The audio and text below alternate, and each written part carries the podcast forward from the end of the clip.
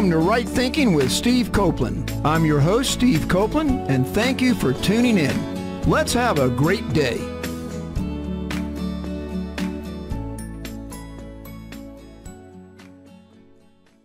Good morning, everybody. Thanks for tuning in today and glad to be with you again today. So today is probably that halfway point. We're right halfway between Thanksgiving and Christmas. I, I think if we pulled out the, uh, the calendars, it's almost exact. And so uh, I'm still enjoying the, uh, the thoughts of that wonderful day that I had at Thanksgiving. And now we're looking forward to Christmas. But you know, a lot of people look forward to Christmas because of the gift given and the meals and so forth. And I just want to put in a plug right now for, for Jeff Heiser, his Connect 10 magazine, the December issue is Christmas Around the World. And so he asked me to write an article, or at least he, I'm a regular with them the last seven or eight months.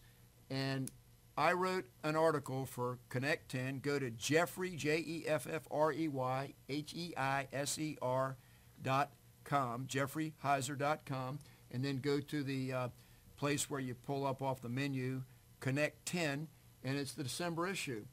And so immediately when he asked me to write a Christmas Around the World, I got to thinking, uh, my wife and I, who's going to be on the show next week, by the way, it's a real treat for everybody. I just want to make sure you check out that show. It's our last live show before the end of the year, and it's going to be wonderful. It's kind of a review of the year and also thanking all the people that have helped us get this far, and and then we're going to going to have at the end of the year we're going to have uh, Richard Kay's uh, incarceration, its effect on families, play on Christmas Day and then first of the year on New Year's Day, we're going to have a, re, a repeat of it's recidivism, we can win the fight.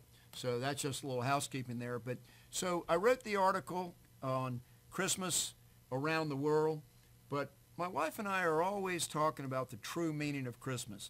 So I just would like to ask you to check out that, support Jeff Heiser's uh, magazine, and read that article. And um, so we'll be talking about some things more next year, next next week, and then yeah, next year I'll be back.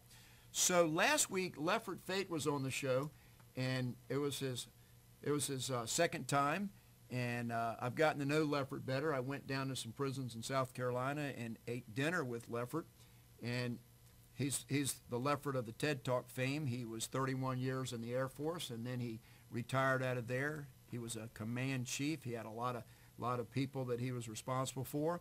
And then he got into South Carolina Department of Corrections and he was in charge of medical services. And he's an advocate for the mentally ill. And he's just phenomenal what he does. And so last week he came on and we, we had a wonderful conversation on another Napoleon Hill book, How to Own Your Own Mind. And I just got to tell you, he said something to me that I get a big kick out of. Right in the beginning, he said, Steve, I'm not your biggest fan right now. Uh, I wasn't sure what was coming next. He said, I don't know if I should hug you, or I, he actually said, I don't know if I should kiss you or choke you. And then he told, uh, he told the listeners, some of you probably had a chance to hear it. He said, Steve gave me another one of these books that he said, it's a great book. You're going to really get a lot out of it. And I started reading it at 9 o'clock in the morning, and I was up till 4 o'clock in the morning still reading that book. But in that book, it covered the major benefits of organized thinking from Napoleon Hill. So I'm telling you right now, it's all about how you think. It's all about your mind. And all, all the people that really want to help you have a better life, they tell you this. They tell you this. There's, a, there's one thing that the Lord gave us that no one can take away from us unless you give it away, and that's your thinking, what you think. We all have the the right, the power, the ability to think for ourselves. So go to How to Own Your Own Mind. You can go to www.naphill.org and How to Own Your Own Mind by Napoleon Hill.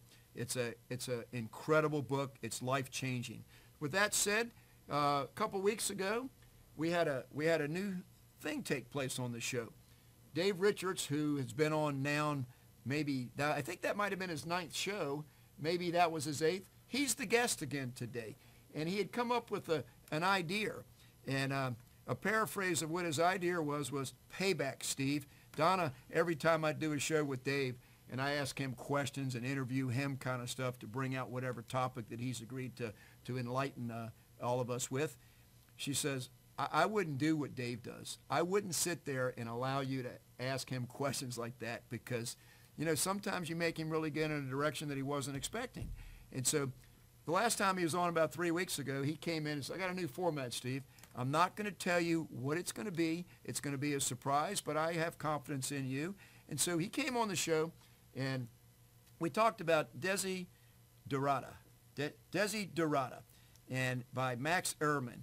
And I'll tell you what, all of us have something in life that means a whole lot to us. And this, this poem that we read on the air and talked about for the whole show was on his wall, hanging in a frame, and he grew up reading it. And he's carried that, reading that for his whole life. It has got some of the most beautiful wisdom on how to have a, a, a good life. I think the title of the show was A Positive Model to Live By. And so, so Dave's back again today. I'm going to bring him on in just a second. What we're going to do today, he told me, is, I'll tell you what, uh, Dave's Dave's going to be taking over the show pretty soon. I think it's kind of one of those power coups that he's got going here, and uh, so I'm going to let Dave introduce what we're going to do today. So Dave, uh, I'm going to put myself under your good care, and just remember we're we're in the middle of the holiday season, so uh, don't uh, don't don't hurt me too much, and uh, we'll go from there.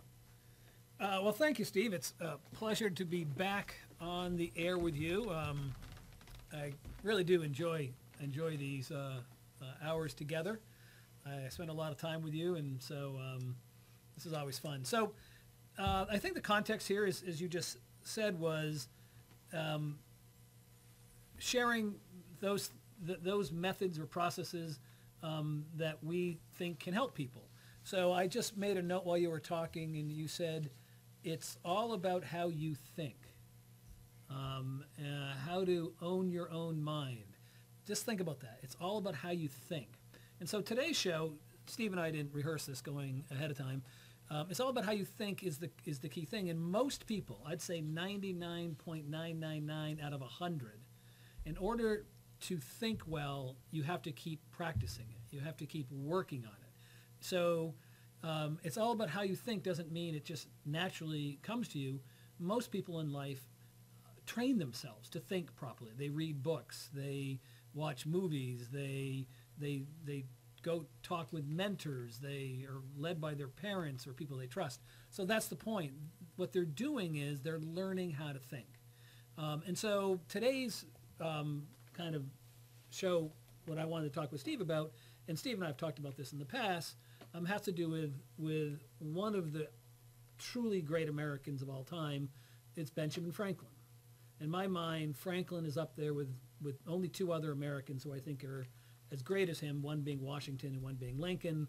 And, and Franklin is, was, was that great a man, and maybe in many ways um, more accomplished, a more accomplished American you'll never find. You'll, you'll ever find. Um, and, and, I'll, and I'll share a little bit about that with you. But what most people don't know about Franklin was starting at a young age, uh, literally at 20. Starting at 20 years old, Franklin identified 13 virtues, what he called the virtues. Um, and this is a 20 year old man. Um, 13 virtues to live his life by.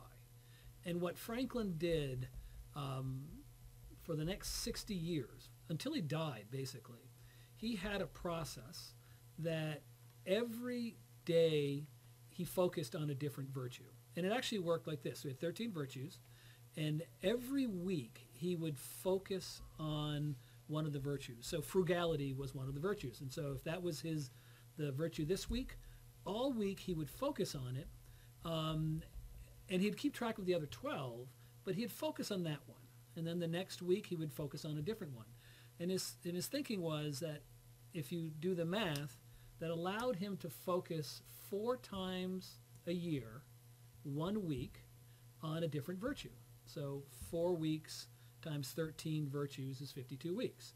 So he literally went this cycle. He constantly had a, um, a cycle where he's focusing on you know different virtue um, every week.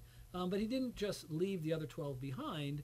He actually created himself because he was a printer. Uh, that was his trade. He was a printer uh, and a publisher.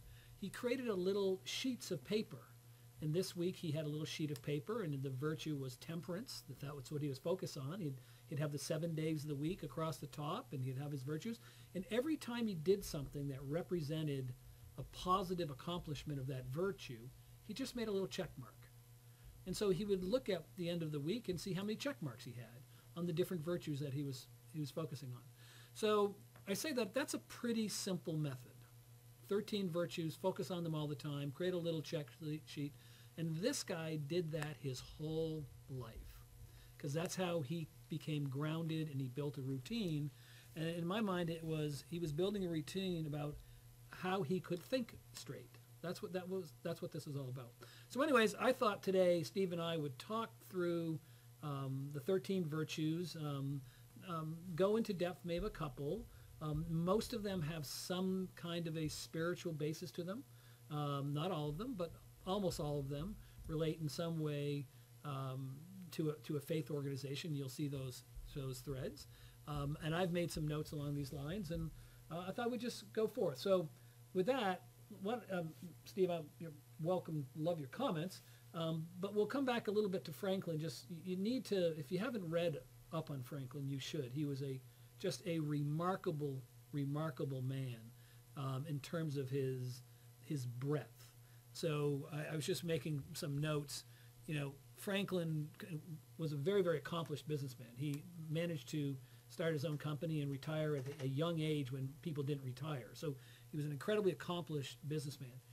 He was probably the most renowned scientist of the 1700s. I mean, so business guy. Um, many people would say somebody like Isaac Newton was the most renowned scientist of the 1600s with all the work he did in physics. Well, Franklin's work in energy and many other areas, electricity, were groundbreaking. I mean, this was Nobel kind of prize winning type of stuff. So he was an incredible scientist, an inventor. Uh, the bifocals, the lightning rod, the Franklin stove. I mean, he, he was a prolific inventor. And then you get to the civic side of what he did. He founded the Philadelphia Fire Department. Um, University of Pennsylvania came from a, a, smaller college that ultimately turned into UPenn.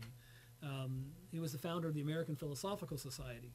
So, um, and then you get to his political stuff. He was you know, signed the Declaration of Independence, the Constitution. Um, he was a you know early, early, um, a prominent abolitionist. Uh, early, early in his life, he owned slaves, and very quickly he realized that's just not the that's just not the right thing to do, and became a very early um, abolitionist. So the point is, here is as accomplished a person as you'll ever find in the history of our country. And if you look at how he trained his mind, he was diligent in just focusing on these basic virtues, what he called the virtues, these traits, to succeed. And that's why, you know, people, I read a lot, you know, Steve reads a lot. Everybody I know that's trying to get ahead is reading. They're reading the words of others who've come before and looking for pearls of wisdom. So, so with that, we're going to go through some of these, but let me uh, kick it back over to the boss. Thank you. What I thought I would do today, though, is go silent on you. I've, I've had interviews where people went silent on me, and it's really hard. So you got to pull it out of me today, Dave. I'm not going to speak today. No, I'm just joking. So, uh, Dave, you gave me a title for today. We gave each show a title, and it's uh, Living a Life of Excellence, Benjamin Franklin's 13 Virtues. So this is going to be very interesting. And for those of you that don't really know that much about Benjamin Franklin, uh, when I was a kid in Norfolk, Virginia, we had Ben Franklin Five and Dime. It was a toy store. And I, I grew up there. That was my favorite place. So I had an early uh, love for Benjamin Franklin because they had a soda fountain there. And I think, Dave, that's what's wrong with the world right now is that uh, not enough soda fountains. There's not enough soda fountains anymore where I'm you can you. go in there and just get a banana split or a hamburger with that nice relish on it, you know, and that bun that was just right. And so I spent many days there. But I want to tell one story about Ben Franklin's uh, five and dime store. I'm not going to tell you his name, but you know, we were kids, about 14 years old, maybe a little, little less, maybe 12. And uh, so this friend of mine, uh, we, we got our baseball gloves there and all that kind of stuff. Well, he went in there and he took a $50 baseball glove, which was like a $700 baseball glove in today's world. I mean, we're talking the late 1950s, early 1960s. And he changed the price tag and put $7 on that glove. He took a $50 glove, I mean real leather, like a, a, a Rawlings or something, you know, good, a good brand. And I said, you can't do that. He goes, he goes, no, she, you know, it's fine. This is a good glove. And, and, uh, and I said, well, that's, that's dishonest. And he goes, the lady won't know the difference. And I said, hey, you know what? I'm not privy to this. So you think the story's going to end up that I turned him in?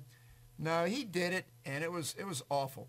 But the second part of the story is we found a wallet one day, his brother and I, on the sidewalk, and uh, we reached down, and it had a couple hundred dollars in it. Now that's a lot of money back in 1960 or so.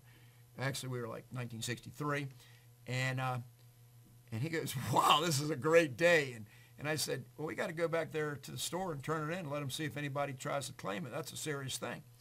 And uh, it didn't it didn't have a license in it though, so my friend didn't want to do it, and I said, "We have to." So we took it back to uh, Ben Franklin, and uh, and then it was the owner of the store and he, when we turned it in, he had it fallen out of his pocket, and he took out twenty dollars, and he gave us a twenty dollar bill, and uh, we we we split it. Well, my friend was really irritated. Said, "Next time I find a wallet, I'm never giving it back because that guy had all that money, and all he gave us was twenty bucks." So some of you which side of the fence are you on in that story? You know what I mean? So anyway, Dave, help yourself. I just want to get those out there. I, I, I always try to do the right thing. And, and if you don't know what the right thing is, study Ben Franklin. That's great. So why don't we start this way? We're, I'm going to we're to go through what the 13 virtues are. If you happen to be in front of a computer, you could go Google Benjamin Franklin's 13 virtues. Steve's laughing. If one of them's honesty, I think we've already covered it. um, it's really interesting what isn't on on his virtues list. So I'm going to just read them to you very quickly, um, and then we're going to come back to them. Number one is temperance. Two is silence. Three is order. Four is resolution. Five is frugality.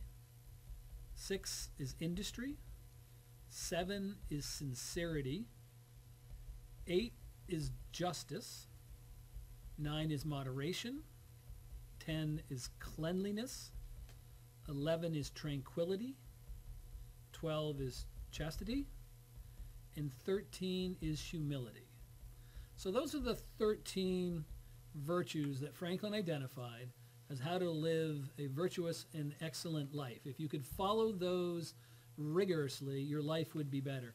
And it's interesting as I've as I've looked at this list. I came from a, a little while, a few minutes ago, I was talking at a at a high school um, with, in front of the the students, um, and a lot of what I was speaking about maybe touched on these, but a lot of also what I was talking about was was teamwork and, and stuff like that. And you start thinking through other virtues um, or honesty, and, and maybe that falls under you know one of these others in here. Justice. Um, I, justice, I put it under justice. Yeah. So it's there, but there's there's new virtues um, that you know are 250 years later um, may make more sense. But this is a pretty solid, solid list.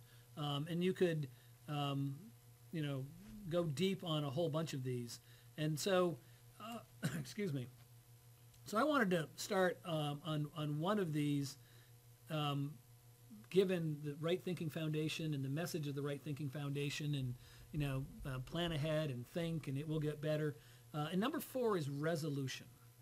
Um, and what Franklin with after each of the virtues, he, he had a little phrase, and with resolutions, it's resolve to perform what you ought. Perform without fail what you resolve. So let me say that again. Resolution. Resolve to perform what you ought, what you should. Perform without fail what you resolve. That's that's really beautiful. I I was glad that you uh, did it just the way you did. Because five or six of these in here, the word is kind of like an old English type of a word that a lot of people in today's modern world might not even understand. And we'll get to those one at a time as we do it.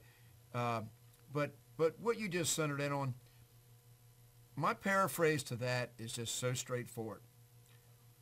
It's one of the things that I teach about credit. My my, my counsel on credit when I when I teach people that in order to succeed, you got to have credit. And I'm not just talking about credit; it's not just money. And I give my definition of credit, but the most basic definition of credit that I offer up is it's honoring your good name, doing what you say you're going to do, and resolution to perform what you say you're going to do. Uh, do me a favor, re- read that one more time. Resolve to perform what you ought. Perform without fail what you resolve. Well, you know, the second time I've heard it, it, it's maybe not just the part of credit that I get about honoring your good name. It's it's accepting responsibility, and that I think I I think if I had a multiple choice test here, I'd say I'm going to go with accepting responsibility because the main thing that I try to do through all of my my, my mentoring, and my programs, my counseling, is I try to get people to accept responsibility. And I, I think that's what that one is. Oh, absolutely. And I also think, you know, it's don't give up. Don't give up. Perform without fail what you resolve. If you resolve to get ahead in life, you can't give up. There, there's just no choice. You have to keep performing because that's how it, that's what it means. To perform is to do, not perform up on a stage, but to perform. Get your plan, work your plan, resolve to do it, and just you have to keep at it in Franklin's case, his one of his resolves was to keep focusing on his 13 virtues. I mean, he just kept going over and over and over because he thought that's how he would become a better person. Franklin has demonstrated in the way he did that uh, an incredible self-discipline. And, and that's one of the, the basics that we have to, that's, a, that's one of the pillars of everything is self-discipline. And, and I like resolve. We, we could do 13 weeks in a row, so let's stay on resolve here for this whole show. I, I love it. You know, one, one of the things that uh, all of the greats that are trying to mentor people that are the ones that sold 100 million copies of Think and Grow Rich, Napoleon Hill, it's know your desire and never quit. It's be focused, that, that, sing, that's, that, that purpose, that single-minded focus that we have to have. One of, one of the things that Leffert and I covered, covered last week on, on just that, that there is when you're focused and going after what you're supposed to, you you don't have distractions. And and let, let me just go into that for a second. On, on the show with Leffert last week, that's one of the top things that I think came out of the conversation where we talked about how to own your own mind with Napoleon Hill. Napoleon Hill, I, I brought up the word obsession, and I covered it last week, but I just want to do a little review. A lot of people think that obsession is a bad word. Uh, you know, obsessive compulsive behavior. Steve, you're obsessed with that. Stop it. You know, stuff like that. I just said this this last week on the show. But every great person that's successful has a positive obsession, which means when you really know that's what you gotta gotta do, then you're gonna self guide yourself to eliminate distractions that take you away from achieving your goal. So that's my word on that one. I'll stop. No, that's that's that's wonderful. I was um, a couple couple ways to go with that. One of the, you know, this is either Churchill or Robert Frost, and they're very different people. But basically, paraphrasing that is like the best way of the best way out of trouble. The best way out of trouble is always through. So the best way, if, if you're in trouble, and I, I mean this, um, I'm, um, I'm, I'm just struggling. The answer is don't give up. The answer is you got to get through it. So you, you got to kind of resolve to work your way through that situation. Um, and I can't think of any world class um, athlete or musician or teacher or anybody that's world class, business person, um, that I know that just gives up. They just don't. They keep working at their craft. They keep at it and at it and at it. And, and, and that's what life is. You have to keep at it and at it and at it. Um, um, you know, Franklin, 60 years focusing on 13 words. I mean, that's the epitome of focus uh, because he knew it would make him a better person. Three or four thoughts come to my mind on that. One is you know, everybody says Thomas Edison's the epitome of it, you know, with the light bulb like over 10,000 failures and you learn from it each time. It's just one less thing that can go wrong type thing. And so one of my, one of my things that I try to encourage people is Hey, just do the best you can and learn from your mistakes and don't give up and don't kick yourself too hard. That's a big part of the counsel there.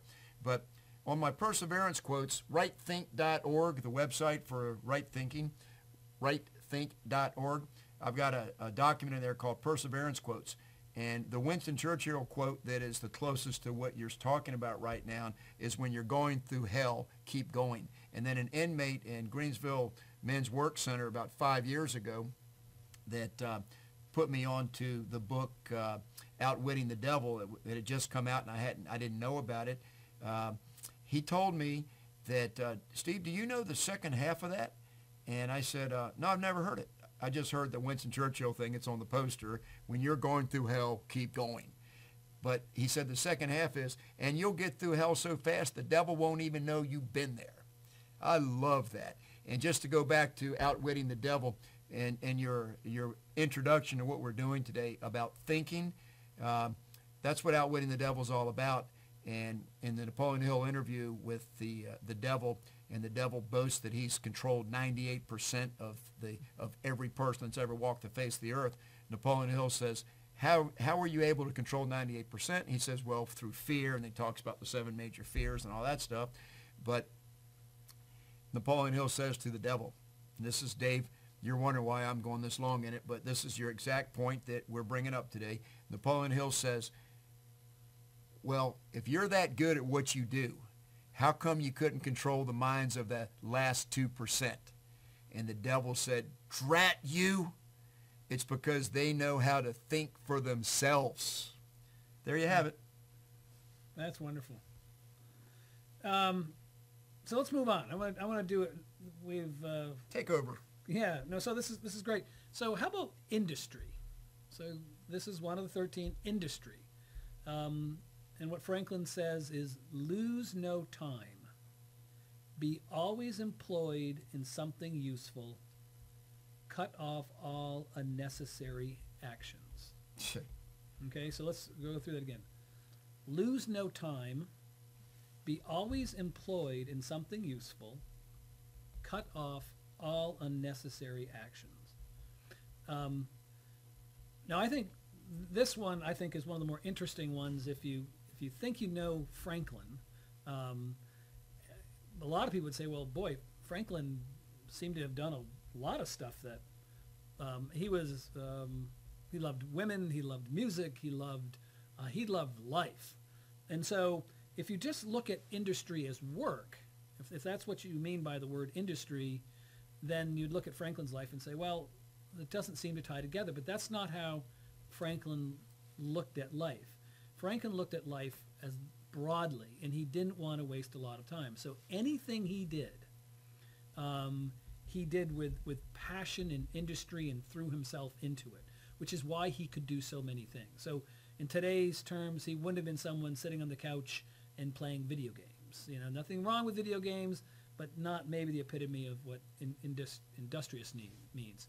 So he threw himself into his his um, music. He played the violin. He played all sorts of stuff. He, into his inventions, into his business. Um, he didn't sit around and spend a lot of useless time.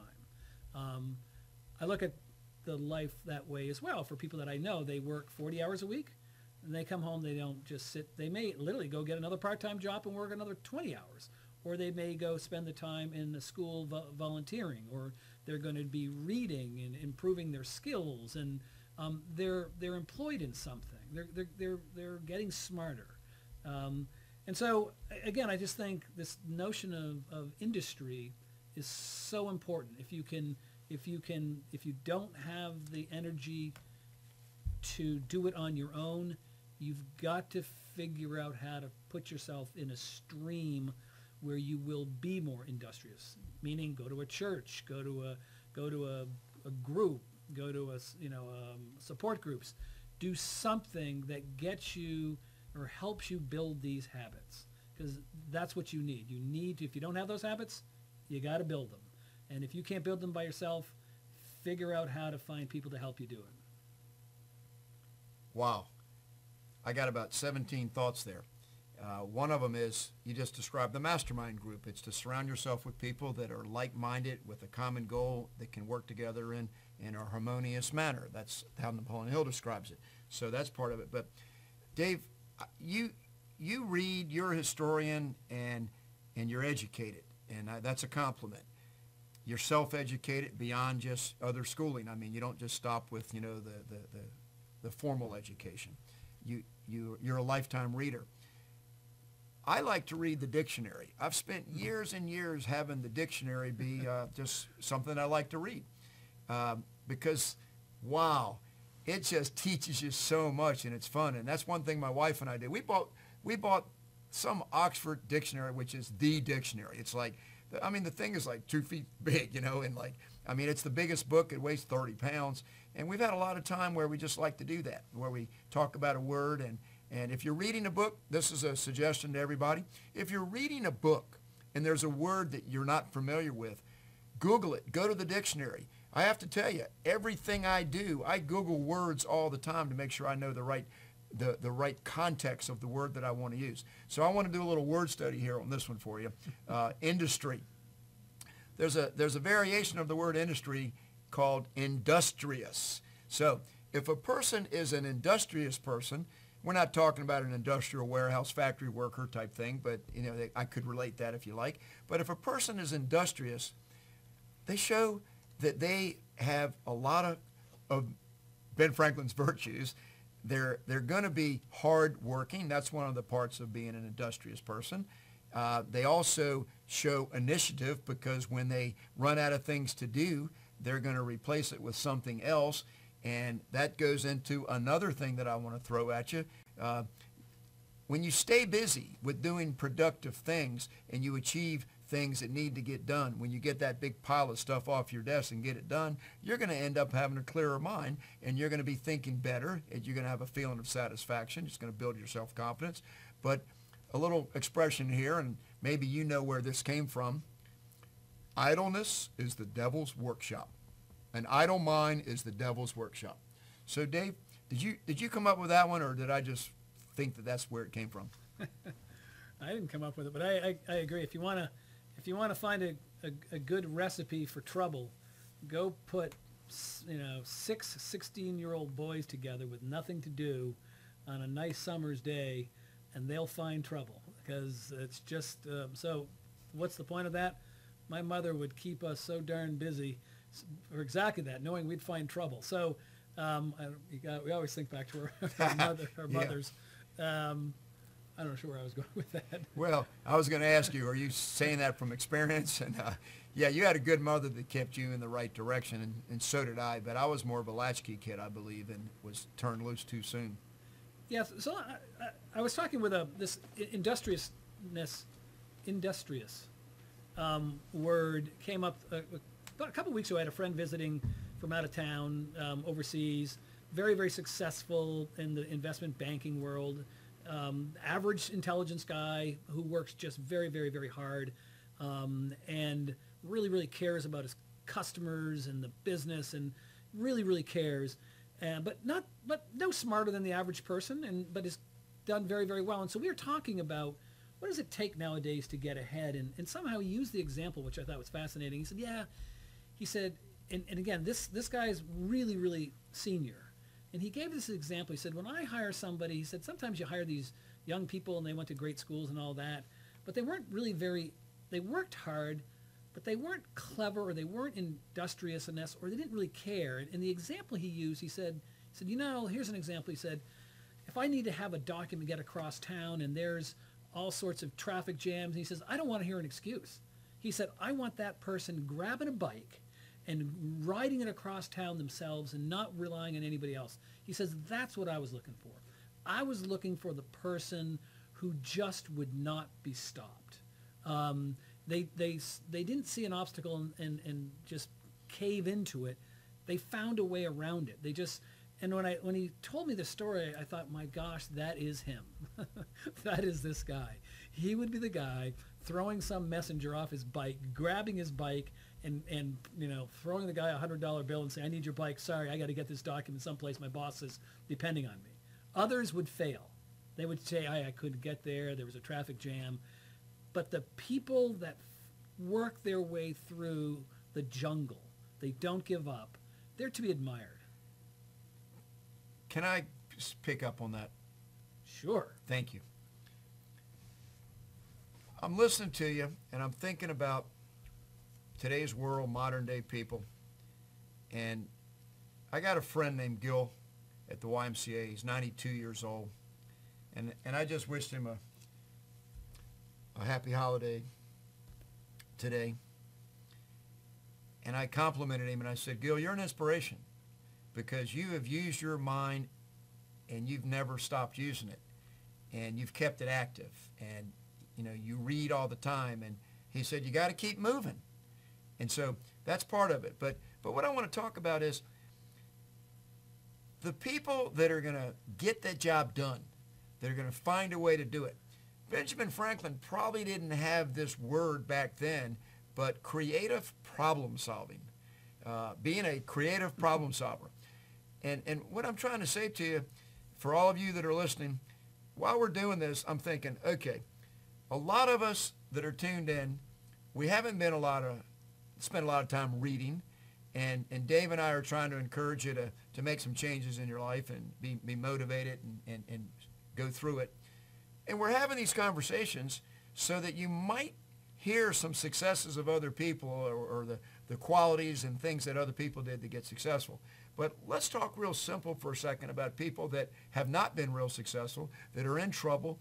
Uh, when I was in the South Carolina uh, Manning uh, Reentry uh, Men's Work Release Center, I, uh, I went around the room and I was asking the gentleman there to, uh, what are some of your goals in life?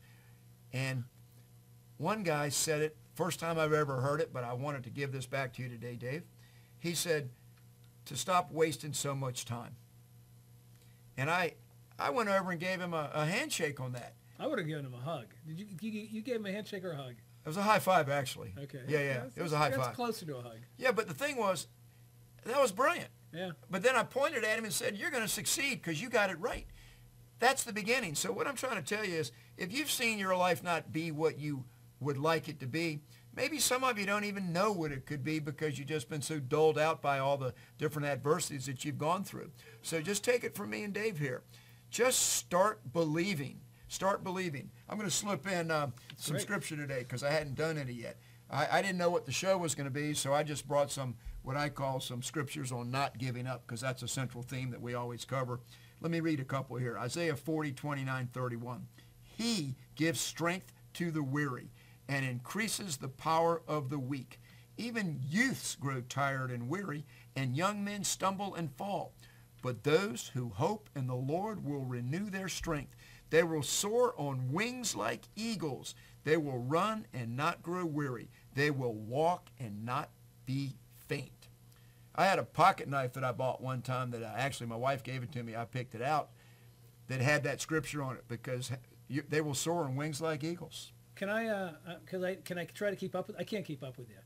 But how about Proverbs ten four? Wow. Lazy hands make for poverty, but diligent hands bring wealth. Yeah, yeah, that is absolutely right on. I got a friend that there's 30 proverbs, by the way. When I just was thinking that in my initial notes that I was taking when you were introducing me to today's topic here, and uh, what I came up with was I got a I got a friend who's a contractor. His name's Steve. Proverbs, there's 30 proverbs, and probably for the last 25 years, he reads all 30 proverbs every day of the month. I guess he gets a day off, and in February must have to double up one day. But that's where he goes. When you read those proverbs, you're going to be immersed in positive things that are going to be in your head instead of wasteful things. And so, yeah, thank you. Back to you. Oh, Um, I, I said thank you, but I'll continue. So I'll give you another beautiful one here. So Jeremiah 29, 11. For I know the plans I have for you, declares the Lord, plans to prosper you and not to harm you, plans to give you hope and a future. Yeah, so let's put all this together just for a second since you threw it back to me. What we're really trying to do here is we're trying to we're trying to encourage, inspire, motivate, and I'll just tell you the basic point when I travel around the country. I have a message of love encouragement and hope. And then I provide tools once somebody makes up their mind that they're ready to, to, to make the changes and, and move on. And I did get into a uh, conversation uh, with Donna, actually, when I came up with that once. She said, it ought to say love, hope, and encourage. And I'm not going to argue with my wife, but I told her what my thinking was. My thinking was this. People that don't have hope need to be encouraged so that they start to have hope. And if you try to get them into telling them all these wonderful things that they can be to say that I want to help you have some hope, the, the love is the first thing no matter what else we're going to talk about. You've got to be in a loving mode with people. And, uh, wow, uh, you know, I was just telling you before the show, Leffert is doing a lot of speaking. He's a trainer for TED Talks. The TED Talk he did on uh, correcting the uh, corrections, uh, advocacy for mental illness, in less than a year and a half, he's had 360,000 people listen to his TED Talk on that subject. So Leffert is a person that I think I can I can quote him and say you ought to listen to Leffert Fate. He's he, he's got some pretty strong advice here. And so when, when, when I when I talk about that, I guess I guess the point that I'm trying to give here is that you need to when you speak to other people, when you are trying to be there for other people, put them before yourself. And if you're worried about public speaking or just trying to speak, don't think about yourself. Don't analyze how well you spoke. Just remember the, the gift, the value that you're trying to give to someone, give it to them and make sure they receive it and don't worry about yourself. If that's who you are, if you're just trying to, to, to do for others, put others before yourself, you're going to end up communicating and they're going to get something out of it. And then you're going to build that trust. And then you're going to build that respect. And then we can move forward together and, and figure out new ways to solve problems. And people, I think that's great advice. Um, people know who's genuine and people know who's not genuine. And if, and if you're genuinely trying to help somebody and you don't do it perfectly, your intent, intent is right, trust me, they will receive it well and understand and appreciate um, because they know you care and they know you're trying to help. Um, I, I, think this, this notion of, of hope is, uh, it's the key, you know, people that give up hope, um, it's hope that keeps you going through tough times. It's what you, you oh, say, oh, yeah. you know what, uh, uh, I can put up with anything because I have hope and literally everybody who's listening to this, you do have hope. Um, there is there there is hope. It's it's it's everything you know. Steve continually talks about. It's reading. It's getting more educated. It's finding you know the right um, support mechanisms and putting yourself up there because you can you you know you can go forward. You can improve. You can have a better life. Um, you've you've got to believe that. That's where it starts, and then you got to get off the couch. You got to go get in the game.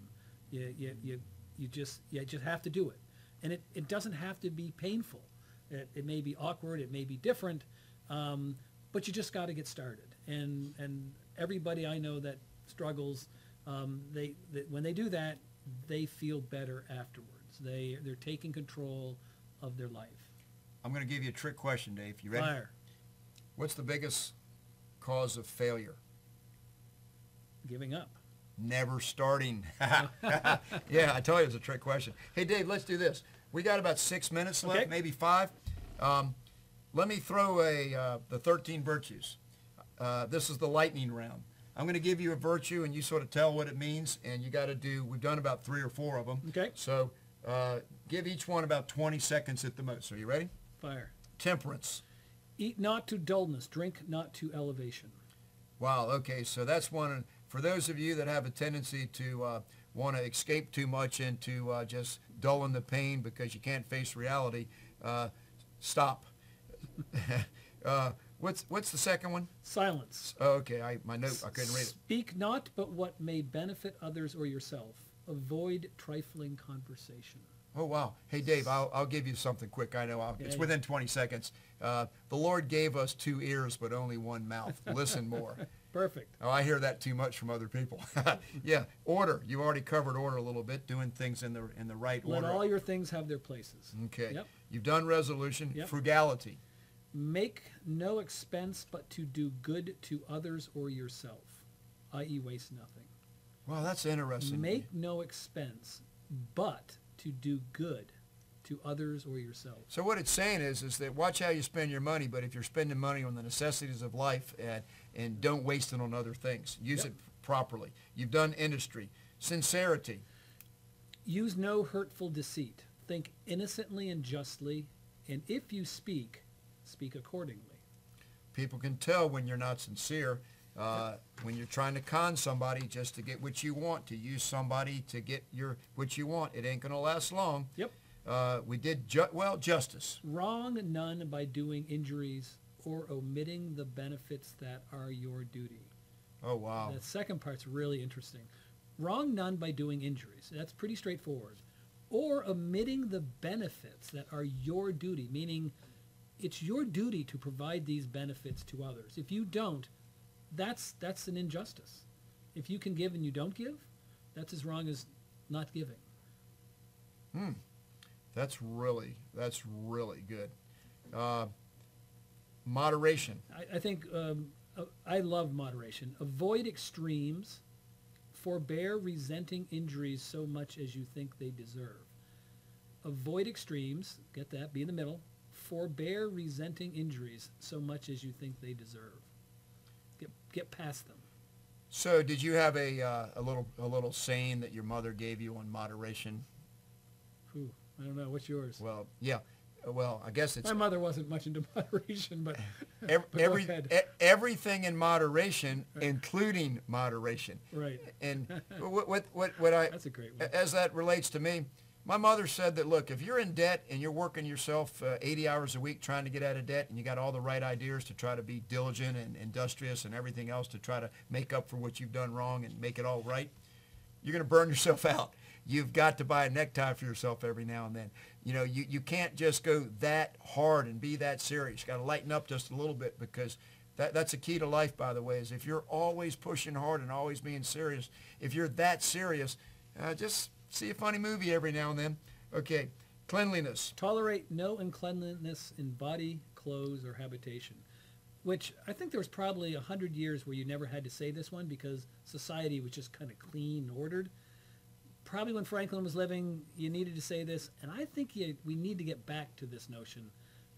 At, at times, we've come a sloppy society, just in general, you know. And I think there's something to be said about orderliness. Clean up your mess doesn't only mean your physical mess. Right. It, it's it's a cleanliness. Clean Yep. up your act. That's another one. That's not physical.